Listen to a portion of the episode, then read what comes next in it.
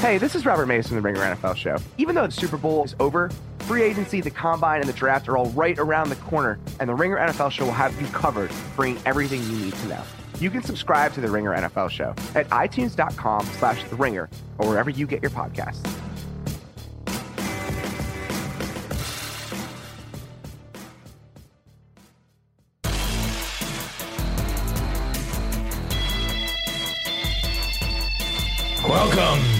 The Masked Man program. I'm David Shoemaker, aka the Masked Man. Dave Schilling, how you doing, man? Good intellectual chocolate. Back at it. Yeah, it sounds better when you say it than when I say it. Doesn't it. it? So, uh, Raw was really big this week. SmackDown was really big. I mean, everything felt big this week, uh, including, I guess, right off the top, we should talk about the Elimination Chamber. Yeah, we Actually, watched it speaking together. of big, speaking oh, yeah, of big, sorry, uh, sorry. there's there's also some Andre the Giant documentary stuff we got to talk about, but we'll hit that at the end of the show. Yeah. Um, but yeah, we watched the Elimination Chamber together at your lovely, uh, lovely East Los Angeles abode. Thanks, buddy. Don't don't blow up my spot and tell all the kids where I live. Oh man. Um, I, if if they could, if if anybody listening to the show can like you know find their way to Eagle Rock, I, they they deserve to hang out with you. Really narrowing it down. Why don't you just tell them the street I'm on too, Shoemaker? That'll, Sheesh. that'll come in the that'll come in the second half of the program. So people stick around, and you'll get Dave Schilling's address. Great. Um, so uh, the Elimination Chamber was. I mean, there was actually a lot of cool matches and stuff, but it, I mean, it was it was a. And not not to be disrespectful, but it was a one match show. yeah, no, I definitely was super into the main event, and I did not like the elimination chamber gimmick when it was first around. I like how they redesigned the cage. Yeah, cage I like good. all the lights and all the doodads on it. it The lights in the. Pr- I, I mean, I, I didn't go back and watch all the elimination chambers. I didn't feel that. I mean, I wasn't that passionate about this pay per view or anything. But I, but it, it seemed to me that ex- the things that made the elimination chamber so silly in its previous incarnation were some of the coolest parts, like the cool camera angles, the light, the light up parts of it, all that kind of stuff. Like it all felt it felt very legit. Yeah, that, that spot where Ambrose jumps off the pod was really cool. Uh, and then a lot of great near falls. It was booked incredibly well. Um, and then having it be AJ and Bray at the end was a surprise, but a welcome surprise. And AJ was selling his ass off that One thing that they do, the WWE is do does really well is these days, the past year or so, it's just like the subtle in-game teases. Mm-hmm. You know, I mean, it was it's just like you don't realize how specific your expectations are for like every segment of the match, or especially for in-game, and they'll do that. It's like I, I always talk about the way they use Roman Reigns to trick you into thinking he's winning, and that's like his main, pur- his most, my you know, his best purpose at least now these days, and um. And yeah, I think in the Elimination Chamber when Cena got pinned clean, right? Every it was just such a weird moment and such an un, unexpected twist that that it it made you sit up and pay a lot of attention and, and made you appreciate the ending a lot more. Yeah, yeah, and, and that great spot with Miz picking up the scraps, and then of course getting all his his hot spots in, and then man. getting eliminated. It was a great little moment for him, even though he wasn't really in the match very long. Well, the good thing about the Elimination Chamber compared to some of its other, some of the things, well, whatever you compare it to, somewhere between the Rumble and Hell in a Cell or whatever, is that it's just the right size to do the perfect version of what The Miz did. That was like the platonic ideal of the, like, get all your spots in, look really good, and then just get pinned. Yep. You know, just get tossed right out. Totally. It's just, yeah, I mean, it's, it was a really, it was a nice, uh, it, it was it was just a really well booked match. I mean, I was I was pleasantly surprised with. I mean, I, I don't even have anything bad to say about about you know uh, about Baron Corbin in the match. I mean, it was it was just really well put together. It was good, yeah. And the rest of the card wasn't so hot. We were kind of griping a little bit during the show up until the main event, but you know, once once the uh, the the main started, we were we were back into it. And Bray Wyatt, congratulations, you deserve it. Yeah, uh, I was I was on Bill Simmons' podcast this week, as uh, some people listening to this might know, to talk about Andre the Giant. But we also talked about Elimination Chamber and the road to WrestleMania, and Bill was not. Um, Bill was not really high on the on the Bray Wyatt win, but and this is and I and we talked about it. and He's fine with it. You know, you can listen to the podcast and and you know see this this deep therapy session that we had. listen to hear it for yourself. But I think um, and I don't without meaning to get without getting too meta on the subject. I definitely think that there's a lot of fans, probably not the target audience of this podcast, but there's a lot of fans out there for whom it doesn't. It's never going to seem like a legitimate win until you're already uh, in that Cena echelon. Does that make sense? Yeah. It's like eh, the same way they're just like giving Cena title wins just to just to like get the tally up to 17. Um, in some ways, you got to give somebody a couple title runs just to make like the, the the more casual fans care when they're in the main event at WrestleMania or whatever. Does that make sense? Yeah, absolutely. I mean, I think that's why Dean Ambrose got his his run with the belt in the summer. Was we just need to get him up to that point Exactly. and he's got to win the belt, and they, people got to stop talking about when is he going to win the belt. And Bray Wyatt was treated like a jobber to the stars for years. You know, his first WrestleMania, he was dropping to John Cena. He was built to be a monster, and then he gets slayed, and Yeah. then it's this sort of this yo-yo effect of him going up and down the card. And so this was necessary to cement him as someone who belongs on the poster, who belongs in the commercials, Yeah. who belongs sitting next to John Cena on at a press conference. And I mean, they don't. It's not like WrestleMania is next weekend. Although with the schedule the way it is, maybe it is, and I just forgot. But it, you know, they have some time to kind of build him up, to insinuate him, ensconce him more, more, uh, more completely in, as the main eventer. Now, uh, who knows what's going to happen at WrestleMania? But I would love to see a run, a long run with Bray as champ, and actually make him storyline the sort of like heel champ that Lesnar was. You know, Bray. Uh, uh, sidebar to say, one of the great things about Bray Wyatt being champion is I'll get to see him wrestle more, probably. But Yeah. um, but that, I mean, I think that Bray Wyatt's character should just be not necessarily a heel, but just a sort of, you know, uh, just weird, domineering, heelish title holder. You know, he should be he should be cutting promos on every Raw, I mean, on every SmackDown, and then like refusing matches. And if they say no, you have to, he can just say no, fire me. You know, I mean, he can just be this sort of. Floyd Mayweather almost, just like he fights when and where he wants to fight, and he can, but still have a huge presence on the show. Um, I don't know. I just think. I, I mean, I, I'm I'm just excited to see where it could go. There's a there's a way to do this where he is not fully a heel, not fully a babyface, not necessarily an Austin style tweener, Anti-hero, yeah. but something that we haven't seen before as a wrestling character. And what I like about this storyline is that there are no baby faces or heels really in this Wyatt family Yeah. um, disintegration. It's like when he got the "You Deserve a chant to start SmackDown. It didn't feel out of place from like a kayfabe perspective, right? Right. It's he, he can be a well, he can be a respected pro wrestler. Yeah. Um, I, let's just keep the magic to a minimum. That's my only advice. Let him let him no shine and keep the magic to a minimum. He's he is a he he has the potential, and I'm not saying like five years from now potential. He has the potential to be one of your three to five biggest stars right now. Um, uh, and I think it's just a matter of like putting the camera on him and letting him be Bray Wyatt in the main event spotlight. That's what we've been saying for years now, and I'm glad that they've caught up to what we as fans have been saying about his potential and his ceiling, which is, I think, unlimited. Um, yeah. So anyway, that was. I mean, it was a cool ending. It was an ending we had predicted. I mean, most fans, not like we like looked into a crystal ball or something like that, but that's where all the rumors were pointing. Um, and then on SmackDown. Um, we got kind of an interesting ending where, um, first of all, great match between Bray and Cena and AJ. I mean, I, I you know, there's the old joke from about Raw. I mean, even dating back to the Attitude Era, where they'll have the main event and then give you the real main event the next night on Raw. They'll have the main event at the pay per view and then give you the you know the rematch immediately, so you don't even have to watch. But um, this felt like the exact right like moment to do, just to shotgun the important rematch. First of all, it kind of closes the book in so much as that's significant on you know potential comp- competition um, or rematch clauses, I guess, in storyline terms.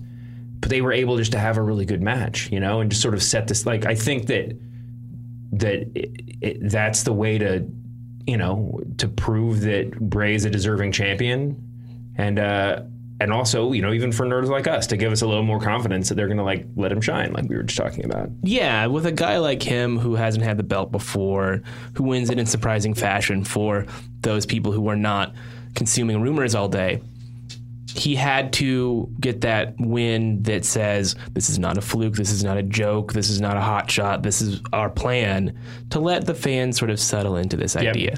Another clean pin over John Cena is the thing that everybody knows he needs to get in order to get to the next level. Yeah, I mean Cena was great in that match, in both matches, just making people look good. That's his greatest skill now, you know. And uh, and yeah, I really appreciated that. But then after the match, and AJ, I mean, nothing. I mean, we haven't even said the name AJ Styles in this podcast so far, but he's, um, I mean, Uh, he was the MVP maybe of the Elimination Chamber. I thought he was like really hurt the entire match. Like toward the slow. end when oh, he yeah, just his like face was all. It looked like he'd taken a real, taken a real forearm to the face or something, or Yeah. a cage to the face. I yeah, I think that was the imprint of the cage. But he just did a stellar job in that match, and it wouldn't be the same match without his his go- presence. I mean, there are there are finishing moves that are you know infallible, like the RKO or something like that, which is just like as long as as long as the person you're you're putting it on is like five percent aware that they're supposed to bump, it looks great, right? Uh, Sister Abigail isn't one of those moves, but AJ, like no one else could have made it look as just legit and painful as AJ did in the chamber. Um, 'cause sometimes that transition from like the catch to the whatever, like the deep bow to the you know to the to impact looks a little bit awkward. Because people don't land on their face like they're supposed to. They land on their shoulder, or sometimes they flip and they end up on their back. Like I think Cena did that um, on Tuesday. Anyway, um, so the SmackDown ends with Randy Orton coming out. I won the Royal Rumble and all the privileges that come with it, but you are the WWE champion. However, I refuse to face you at WrestleMania. I appreciate that there's some thought put into casting or or, or, or uh, you know growing seeds of doubt in the minds of the fans about what's actually going to happen. Where are we going for WrestleMania? I don't think that we're going to get to a situation where someone else is in the main event of WrestleMania. There's nobody for him to wrestle. Um, obviously, Cena's got stuff going on. AJ's got stuff going on. Dean Ambrose has stuff going on. If anybody's going to win that battle royal on Tuesday of next week, it's Luke Harper.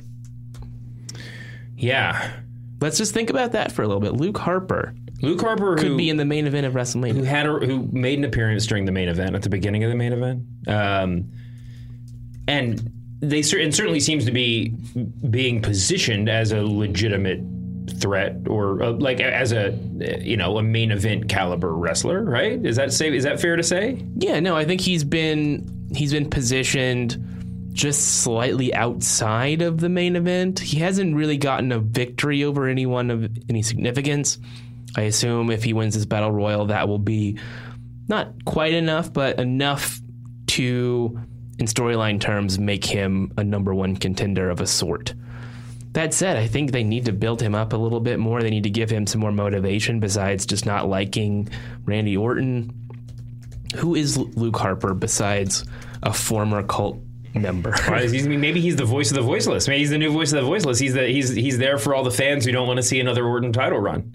I guess so. Yeah, just like a potential spoiler, an agent of chaos in this match. But if you if you really want to get to that place where you are in the upper echelon of WWE, you have to have a character with motivations that are understandable, that are clear. And Luke Harper is right now just a guy with a beard. What else is there besides that? Well, yeah, it's interesting. Five years ago, being the guy with the beard would have been enough for a gimmick, but n- it's not in, in 2017. Not There's a lot enough. of beards in WWE. Now, right do we know who's in the battle royal yet, or no? No, it was announced on Talking Smack, and they have not released a list. I'm sure it'll be a last minute decision who's going to be in it and who's not going to be in it. So how are we? So so fantasy book this for me. What's what's the road between? How, how does now to WrestleMania go? So Orton refuses to wrestle Bray Wyatt. Luke Harper wins the Battle Royal. Randy Orton gets, uh, you know, nervous that Luke Harper might win the belt. So he says, Well, I still won the Royal Rumble, so I'm going to also be in this match, and it'll end up being two on one. Uh, or it'll be a triple threat, or whatever. Some So combination of two these on three one, guys. they they take care of Luke Harper and then somehow punch each other in the process and end up having a match. I, I would think on the road in the in the weeks leading up to WrestleMania, there will be some some seeds of tension uh, between Bray Wyatt and Randy Orton. Or how about this? What if this is all? What if Orton? This is all part of Orton's long con. I know that he just fought. I know that he just brutally fought Luke Harper on Sunday. But what if it goes just like you like you planned? They have to have a number one contender. Luke Harper gets it. WrestleMania ends up being a triple threat, and then Luke Harper and Randy Orton team up to take the belt from Bray Wyatt. Luke Harper just lays out Bray Wyatt and was just like, "Go ahead, Randy, take the pin." That's weird. but I mean, it's the nice thing about this match is that it doesn't have to carry the show. Obviously, Goldberg and Lesnar is the real main event, and we'll probably close the show. And you've got Owens and Jericho, which you know is going to be a hot match. We'll get to that in just a minute. Yeah, that's great. I can't Um, wait. So this can be kind of a weird, like 15 minute psychological thriller of a sort. Why not? Why not have it be that strange? But I think, think ultimately Bray's going to keep the belt. Right now, in my bones, I think he's going to retain the title. As weird as that sounds, At Mania. yeah. Yeah, I mean, I, oof, I think it can go either way. Uh, It's weird, like you said. There's no faces and there's no heels, so I don't know if this is going to be the sort of match that comes down to a last minute decision about like card pacing at WrestleMania. Yeah. Um, in another era, you know, evil Bray Wyatt versus Randy Orton about to turn babyface would be a match that you make that decision based on what you have before and after it, sort of. Because as long as it's this kind of 50 50. Um, but yeah, man, I mean, I think that unless there's a big Randy Orton angle that we're not seeing, you know, then I think that you I think that the move has to be to leave the title to, to give Bray the WrestleMania win. Let his Yeah. WrestleMania streak begin. Why not? And I think that it's great because this story is so non traditional and so clouded and mysterious and odd. And then the other side on Raw, you've got Owens and Jericho, which is the most classic heel babyface uh, sort of blood feud that Yeah. you could get in wrestling. It's like Memphis, as you always say. You know, it's very much a an old school territory type of booking thing. Yeah, and I mean, and, and yes, I mean they couldn't have booked that more straightforwardly. I even asked a couple weeks ago who was going to be the babyface, you know, the nominal hero in this, and um, man, I mean, I, th- th- that is not a question even in this era that had any. There was no shades of gray in that in that uh, in in the celeb- the friendship fest. What was it? The festival, Festival of Friendship. Yeah. We got to have one of those soon. We This should. is really working out well with you on the podcast, and I think a festival is in order. Um, Just don't turn on me and throw me into a window, man. we will listen. You, you you you can't you can't make those kind of demands. I gotta tell you. Okay, I'll just uh, I'll just uh, take my chances. Before we talk about Raw, here's a quick word from one of our sponsors. As important as home security is, it shouldn't come at the expense of signing your life away on a confusing long-term contract. Thankfully, there's a smarter way to protect your home. SimpliSafe Home Security. These are the guys that I trust. Built by a Harvard educated engineer to make you safer, SimpliSafe provides professional monitoring with police dispatch so your home is safe around the clock. Plus, it's wireless, portable, with a cellular connection built in, and there's no lines that intruders can snip. You can even download the SimpliSafe app on your iPhone or Android smartphone and take control of your security remotely. And with SimpliSafe, 24/7 protection is just 15 bucks a month, which is a third of what most places charge. There's no annual contracts. There's no middlemen. Uh, SimpliSafe is just really unbeatable protection at a great value, um, and like I said, no contracts. So protect your home the smart way. Visit simplisafe.com/ringer to get 10% off your system today. That's SimpliSafe, S I M P L I S A F E dot com slash ringer. I'm gonna need SimpliSafe after you reveal the address to my house on the air. This is how we do this uh, this this viral marketing, man. Good grief. I'm Wow. work this into the work this into the program. You are you and Jim, our our producer Jim, are just devious. Jim was just in here before we went on the air telling us about how every time he had, he used to be in a in a stage show, and every time they went to San Francisco, they'd get their car their windows smashed in and their cars robbed, which happened to Heath Slater in the Ascension this week. For some reason, this is the first. This is like the only news bite of the past like five years where I where I just default into kayfabe only mode, and I'm just like, really, Heath Slater in the in the Ascension. kids. Heath Slater should be yeah. Heath Slater should be like you know in like a turnip truck or something driving around. yeah. Um, or a convertible. I don't really know which one, but like an old Mustang or something like that would be fine. Something missing one or two hubcaps. Yeah. Um, the Ascension uh, should either be on like motorcycles or just teleporting. I can't wait. Like which What is the, what is the appropriate kayfabe mode of transportation for the Ascension? I think they should fly. They should have big like wings, like uh, Bat the- wings? like the flying monkeys from um, Wizard of Oz. Yeah, that makes sense. Yeah, because they're evil, just like those monkeys, man. Um, are you are you buying into the legitimization of uh, of the Ascension? I'm fascinated by it. Uh, it's bizarre because they were, like I said about Bray Wyatt, buried for so long, and now we're supposed to think of them as a threat. Granted, Bray Wyatt was never buried to the extent that the Ascension were buried, but it's it's a similar situation where because the rosters have split, there are guys who were sort of cast-offs or or uh, considered less than when it was just Raw and then SmackDown was a clear B show. So now people like the Ascension and Bray Wyatt and Heath Slater, all these guys are getting more attention than they did before.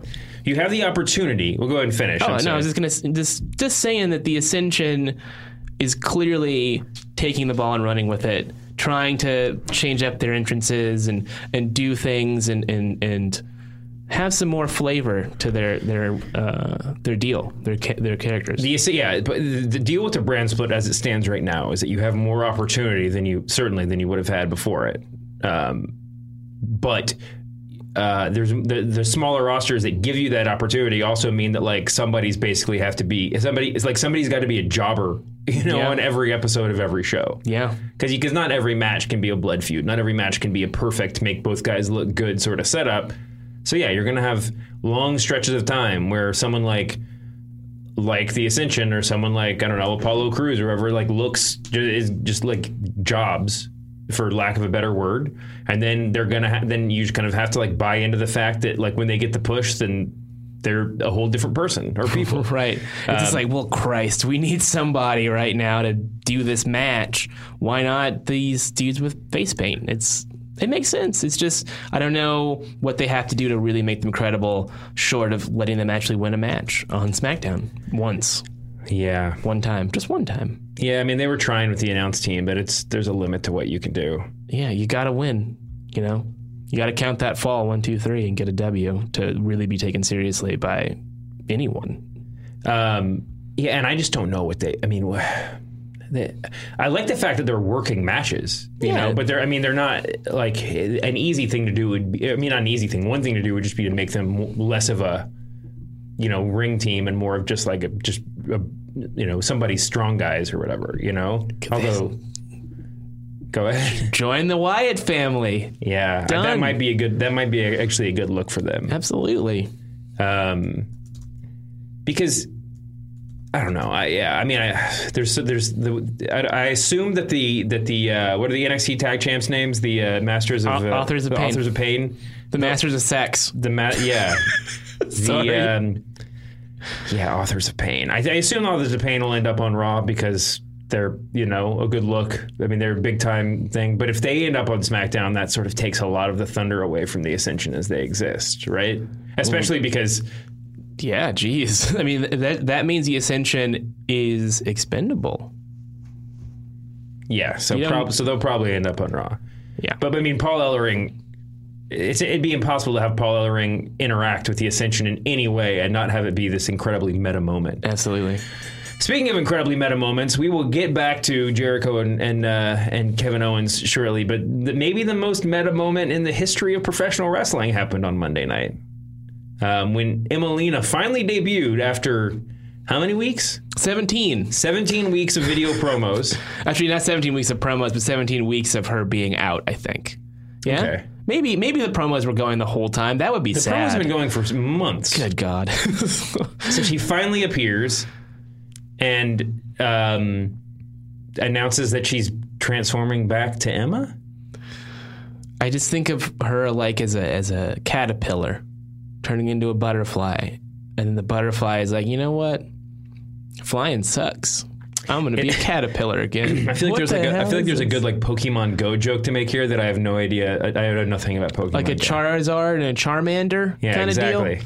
This is the worst angle I've seen on WWE TV in a long time. And the, the scuttlebutt is that they did uh, trial runs and, and rehearsals of whatever this character was going to be, and she sucked at it. Supposed to be like a '90s style Sable or like the cat or whatever gimmick Right, where the gimmick is she's hot. and blonde Great. and has and has a, a body like hand hand body paint over her boobs. One, how do you pull that off? Or how do you not pull that off? Because it's really just like you standing in a bikini. Sable didn't do anything special. Sable didn't cut a bunch of like scathing promos. She said that she was sexy and that all the girls wanted to be her and all the guys wanted to be with her and whatever her catchphrase was. So what did Emma do that was so terrible? But then the other thing I have to ask is why did anybody think that they could do that gimmick in 2017 on a PG rated TV show? it was it was, you know, I hate to say it, but it was very masturbatory, the whole Sable gimmick. But that's not what they do anymore. The Divas Revolution or the Women's Revolution created an environment for women to get over as workers, as wrestlers, as equals and superstars. Yeah. So what was this Emmalina thing supposed to be? I don't. It's a weird one, and I don't. I mean, I've I've I think I've spoken one time in my life to Emma. Yeah. Uh, She's good. I like her. I, just really like know- her. I like her in the ring, and I, I like her personality. I mean, it was on NXT. It was really great, and I think there's a lot of potential there. I had, from what little I know about. I mean, I, like I said, met her one time. Don't have any particular opinion, but just from seeing her on screen. I just can't imagine how, aside from her being just drop dead gorgeous, I don't know how you, why you would choose her to be your '90s throwback pinup girl. I don't either. Uh, and also, if you're gonna start running these these vignettes, maybe figure out if she can play the character first. All right, but okay, so there were there were there was talk on the internet several uh, like a month ago that this was the gimmick was never going to happen, and they were just running the promos as like a rib, basically. It's like an in joke. Like they at some point they must have known by week five that she was never going to play this character, Right. and they just kept running the promos. This is the problem when you have a well I'm not going to say this is a well told story, but if you have sort of a long form wrestling arc when it's not the main event, then you actually run the risk of it. Of it, sometimes that allow you're able to tell a story sort of under the radar, and it becomes a great story because you've been, you've had this time to maneuver. You're a little bit out of the spotlight, so Vince or whoever's not paying as much attention, you can have this great long running storyline. The flip side of that is. You run the risk of someone just saying, "No, you're not. This storyline's not on TV for the next three weeks because we got bigger fish to fry." Right. Right. And I, you know, you you wonder with uh, with Emma, you know, the Emma Emmalina thing, if at some point they were just like, uh, th- I mean, you just give up on it, but like nobody's nobody steps in to say like, do we stop running the promos? Do like what? Um, I don't know. It's a, it's in some way though. It's sort of like if this was all the plan, it's sort of brilliant. Now maybe she should have debuted as Emmalina, going back to Emma, going back to what I was saying before. Maybe that maybe last maybe Monday night's er, segment should have happened a month ago. Uh, it's just so strange. It's now weird. We, so there's still a lot to play out. If she comes back, I mean, what she could be? What, what if she's like the female Mick Foley, where she just has like two different personalities?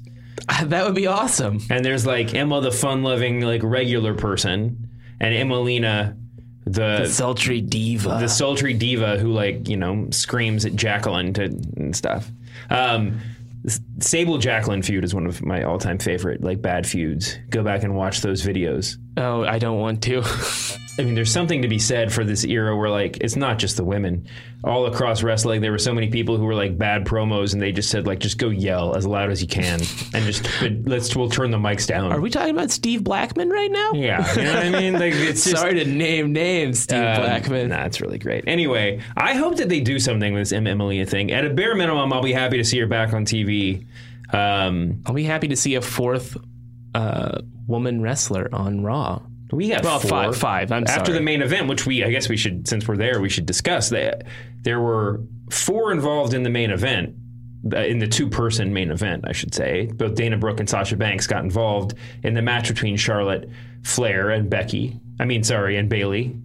Um, I like last names. Last names make it really easy to like make it easier to to uh, to differentiate between people's names. That's why we have Charlotte Flair now instead of just Charlotte. Well, that's why we have last names. Also, Yeah. I mean, if we all were like, if if we like, you know, if this were a thousand years ago, we would just both be David, and it would be really hard to tell us apart. Oh yeah. Uh, quick uh, anecdote: went to the barber shop, asked for my regular uh, stylist Evelyn, and uh, they pointed to this other woman. I was like, no, no, Evelyn. It's like, well, no, that's also Evelyn. Like, well, you can't just do that on the on the online uh, ordering or uh, scheduling thing. Put a last initial. That's it. Yeah, that's Whatever. Really. I'm sorry. I'm just griping now. Maybe that was Evelyn all along. Maybe you just maybe maybe That's this is what I another this is another Mandela effect situation. I thought it was some fucking crazy thing that happened to me. so but strange. Anyway, uh, I like the main event. I just don't understand why we have to do another title change. Well, this ca- this goes to this is you can make the same argument I was making about Bray. You put the title on her to sort of legitimize her, and we and I think I feel like before the swapping back and forth uh, of the title between Sasha and Charlotte uh, began, the first I, I, I tell me correct me if I'm getting this wrong, but there was I think the first her Sasha's first title win came right before SummerSlam. And everybody was like, well, "Why? Why don't you do it at SummerSlam?" Yeah, it was it was the night uh, of the the uh, the first night after the brand split. It was the Yeah. night when Finn Balor premiered as well. That was a crazy Raw, one of the best Raws of the last five years, I think. Um, but yeah, it's it it doesn't make any sense. Well, I think the answer for Sasha Charlotte that I gave at the time, and I think there's a lot of legitimacy to it, is that it's it's easier to book, uh, you know, champ versus champ or a champ versus former champ match um, at on a at on a big show like SummerSlam, um, especially when casual fans show up. It's easier to just say that than to explain that she's been chasing the title for you know seven years or something. You know, not not that it's been that long, Yeah. but uh, clearly there is some of this logic going on in like the overall booking strategy, right? Yeah, but there's also, I think, uh, something to be said about continuing the angle of Charlotte being unstoppable on pay per view. That's what that's what all of that was in service of saying. I think this was a dumb decision. Yeah, I think that Bailey more. I mean, Bailey may look less formidable than even Sasha, but that's her character, Right. You know, I mean that, and, and if you, I mean, Sa- Charlotte has has done so well over the past year, year and a half of just like ta- of of taking the best parts of her dad's character and sort of you know just evolving a little bit. Um, you know, Flair had a lot of championship feuds against people who you don't didn't think had any chance, and but what what made what made some of his great sort of like top dog underdog feuds work wasn't that the other person stole a win necessarily or like got a and certainly not got a title win. It was that um, like Flair was just so overconfident Yeah. that you thought that this person might have a chance. Right? Like Flair just talks so much trash that you were just like, oh, he's overlooking this guy. But there was also, you know, a big part of Ric Flair's character was that he was devious enough to keep the belt, and he, he you wanted to see him lose it so badly to the Ricky Steamboats and the Dusty Rhodeses of the world, and they kept teasing it and teasing it, and finally it happens, and it's such a wonderful moment, and then you do the, the rematch, and then you do the blow off. But with Charlotte, it just seems like she's constantly losing. She doesn't seem dominant. She doesn't seem particularly devious anymore. She just seems like someone who can't win on Monday night. Maybe she should switch to SmackDown.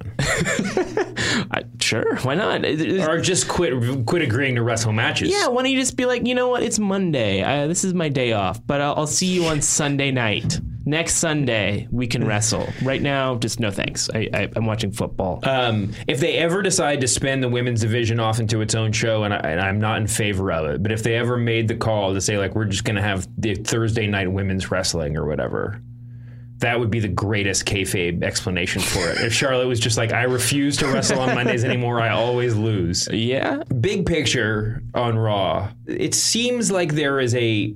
Maybe this is just me. I'm not going to say certainly. It does. It feels like we are moving towards, if not another era of the Authority, a sort of interestingly overarching evil McMahon's situation on Raw. Am I crazy to say this? We have Stephanie, who's like opening the show as a heel in so much as Roman Reigns is a baby face, just like taking over that part of the feud. Triple H is entering the arena with Samoa Joe, obviously has ties to to Kevin Owens. Um, must be behind this beatdown of Sami Zayn. Uh, I mean, the, the tentacles are sort of everywhere, right? right. Um, and then, of course, there's the Seth Rollins situation that's that's ongoing. Um, And they're teasing Mick Foley getting fired as a, as the uh, general manager commissioner. Well, that's one of the whatever his rumor. I mean, that's one of the rumors that was out this week that they're that they are actually spoiler alerts. Jump 15 seconds. Are actually going to replace him with Kurt Angle after WrestleMania. Oh, that'd be amazing. No, I don't know if that's a McMahon. That would be a McMahon approved sort of situation or what. Anyway, um, yeah, I mean, I, it's it is very interesting. First of all, Samoa Joe um, had a great debut. Was that just last week? Yeah, two weeks ago. Followed it up with a one with an even better. I mean, th- this was a this was a great week for Samoa Joe. What a promo! What a promo! Wow, it was just like old school. It was focused. Uh, it was aggressive, and he wasn't going for jokes. He wasn't trying to, you know, oversell things. It did, never got campy. It was just like this guy's a legitimate badass. He, he's gonna hurt people, and that's what you want from heels. I think. I don't think you want. And we'll get to Kevin Owens later, but you don't want what Kevin Owens became for the last six months to be your top heel. You want a guy like Samoa Joe. And then Joe showing up to take on Sami Zayn or to beat up Sami Zayn, I thought was just really good. So are they going to fight at Fastlane? We have this Fastlane. Yeah, so because of the Seth Rollins injury, they need a match for Joe. Samoa Joe. And Sami Zayn obviously is not going to be working with Chris Jericho because Chris Jericho is, in kayfabe terms, very, very hurt and probably won't show up for a while. What was this the greatest thing that's ever happened on wrestling, or am I am I overstating it?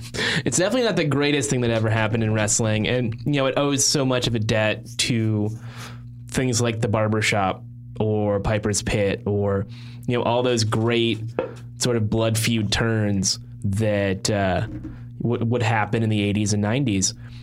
At the same time, it was the best executed version of that Oh yeah. in 15 to 20 years. Talking about it's just it's a lot of small things, but here's one small thing.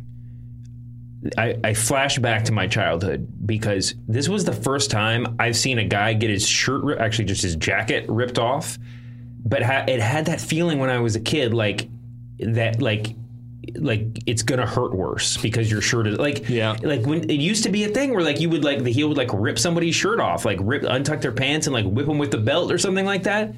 And, and you just forget about the fact that these guys never wear shirts. Like wearing the shirt is the is the exception. But man when he like Jericho was like I don't know the jacket came off and I was just like oh Kevin don't hurt him too bad. You know like they it- made it seem really legit, even though it was obviously a worked, uh, a worked beatdown. And there wasn't anything particularly stiff. It looked, it looked tough. And the, and the, we it, we have to say that like the reason why this segment was as effective as it was, and presumably everybody listening to this saw it, but if you didn't, Jericho had it through a friendship, a festival of friendship to celebrate he and Kevin Owens' union, longtime partnership, um, and it ended after a lot of grousing and very, uh, an appearance by Gilbert and uh, the, a painting and a trophy. A It- magician, it, ended too. with oh, and a magician. It ended with Kevin Owens turning on Jericho, and it wasn't. He was upset the whole time, but it wasn't. It, but this was a premeditated beatdown. He gave him a gift, which was a new book of Jericho. How come my name's on this? Oh my God! Kevin Owens beating the hell out of Jack! The reason why it, were, it was so successful is because they've teased this like three times and and always pulled it back. Yep. Um, so yeah, I mean that that was just it, it, it was just really good, really compelling. Let me point out the performance of Chris Jericho specifically because there's a moment where he drops character, or at least it seems as though he's dropping character, and he's shooting on Kevin Owens, talking about how this was the, his favorite uh, thing that he's done in years, and his one of his best runs of all time, and that kind of stuff, and that he's his best friend. That moment of vulnerability really, really, really cemented that as a great segment because Jericho has been this sort of larger than life, campy figure for most of his run since he came back yeah, and to sort of be a regular person for a second and say things that seemed legitimate made the beatdown even worse. Yeah. Yeah, the larger than life thing I thought was I mean that that that get, really gets to the heart of it. Like I remember thinking a few minutes into this how only Chris Jericho would have the balls to do a promo like this in a in a sequined fedora that's like three sizes too small. Yeah. yeah, it's like he's he's pouring his heart out, and he looks like a schmuck. Yeah. Yeah, It's it was perfect really wrestling. great, and then Yeah. that popped off. I mean, the hat the hat came off literally, and and uh, I don't know what the figurative version of that would be, but if the hat came off and and suddenly he was like human, he's like this very human figure just getting destroyed by Kevin Owens, who, despite all of his comedy work over the it, since this partnership began. Um, can do the power bomb onto the ring apron and like eyes roll up in the back of his head look better than anybody else in the business. you Yeah, know? he's one Like of the, look most vicious heels there is. the most purely evil expressions. Yeah. Um, yeah, I mean, it was just really good. Now, um, we have. I feel like there's a lot of different ways that they can that the next several weeks can play out. But I mean, Jericho. I mean, Owens has his match at Fastlane. Um, certainly, this is setting up a WrestleMania match between Joe, Jericho and Owens, and the ride will be fun. So the fact that it's it seems preordained is sort of beside the point. Um, but it is interesting that they're setting it up this far in advance. They're really going to get, you know, we have a little bit of time to to play with this. It's not just Jericho costing the match at Fastlane, and so they have a match. Yeah, no, it's uh, it seems like Jericho's probably going to spend some time on the shelf, uh, not on TV to build the heat, and then maybe not even show up at Fastlane. I mean, I think you can see a version of this match uh, where Jer- uh, Goldberg simply just walks all over Kevin Owens. Yeah. All right. Well, I, I mean, I hope that Jericho comes back at Fastlane or comes back with a with a, whole new gimmick. I mean, wouldn't that be great if he just got new tights and a new and a, and a new look? Just put him in like rainbow colored tights. No, what you got to do? Tassels. He's got to come back as classic Y2J.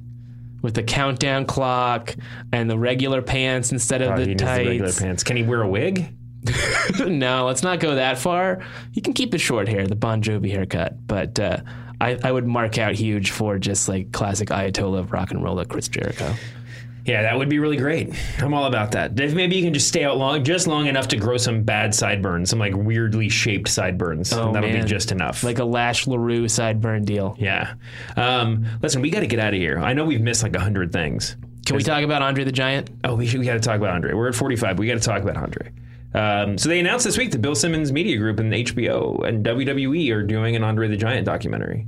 We're gonna have we're gonna have a whole we're gonna have multiple Andre the Giant related episodes. Um, I'm sure between now and whenever this happens. I, I told Bill on his podcast I was proud of him for calling his shot for like announcing it and then having like interviews about. it. I mean, having podcasts about it and talking about how great it was going to be. I mean, it's going to be great. Andre's Yeah. Andre's the best subject in the history of document documentaries and and the WWE you know involvement is what's really going to make it. Yeah, because they you know they uh, aren't always amenable to things like that, and, and and very you know protective of the brand for obvious reasons, for understandable reasons. But the fact that they're opening up, especially someone who was as close to Vince as as Andre was, uh, and as close to Stephanie Yeah. as he was. Uh, it's going to be great, and, and, and we're going to, I, I think, learn a lot of stuff that we didn't know before uh, about him, and you know, a, a lot of his. Spoiler alert: He was actually a robot. Oh my God! That's something I've just found out since we since Get out outta Bill signed the here. deal. Yeah. Well, what, how did he? How did he drink so much as a robot? Didn't the wouldn't the alcohol like rust him? No, I just shot straight out of a hole in his back. That was it. I was gonna say a lot of the stuff that he's really known for uh, is on the network, but so much of the stuff that he did before Vince Jr. took over and turned it into a national thing, a lot of his territorial work we don't we haven't seen. We haven't seen it. They, and they own a lot of that stuff. I Yeah. mean, I don't. I don't know the details. I don't. I've, I haven't. I've not been involved in that process at all. But I can't wait to see what else they have. I'm sure there's a lot of really cool stuff. yeah. Um, but yeah, I mean, it's really. I don't know if this is going to be like an hour long or two hours long, or I mean, there's a version of it that it's five hours long, and four of those hours are are drinking stories. You know, I said that the it's it's really it's uh, it, it's it could be really really cool. Yeah, if it's 10 hours, I won't complain. Um, I'll, I'll tell Bill you said that. Okay, please do. This is gonna be like this is gonna be our OJ Made in America. It's gonna just like be the longest documentary of all time. Fine by me. Um, I think was there was there a was there a uh, Sports Illustrated profile of Andre the Giant? Am I remembering that correctly? There might have been. I feel like I feel like the longest Sports Illustrated piece of all time was about Andre, and that was sort of the joke. Interesting. Like it's always just this like blown up balloon thing. Right. Um, I could be making that up. Who knows? I think there's another pay per view on Sunday that we've forgotten about. There's one every week now, Just right? like Roadblock Junior. um, uh, Oh, is it PWGs this weekend? Our uh, producer Jim is talking in our ear, telling us that PWG is very Well, important. that's not on television or anything, so Yeah. most people listening to this will be mad that I mentioned it at all. Uh, we'll be checking that out. Should we go to Raw next week? It's I'm in LA. I'm going to Raw. You're going to Raw. Yeah. Okay. Well, get me a Um, ticket, please. Uh, I know you will, have hookups. I will. I will uh, give. I will send you a link to StubHub. Also, The- be sure to watch Peter Rosenberg in the celebrity game. Oh, the NBA All Star Game. That's right. Yeah, we both saw Peter this weekend. He seemed to be. Uh, he was. Uh, he was working out, stretching, getting ready to shoot some limber. hoops. Yeah. All right. Anyway, um, thanks for listening, guys. Apologies to Dean Ambrose, and uh, we'll see you next week, humanoids.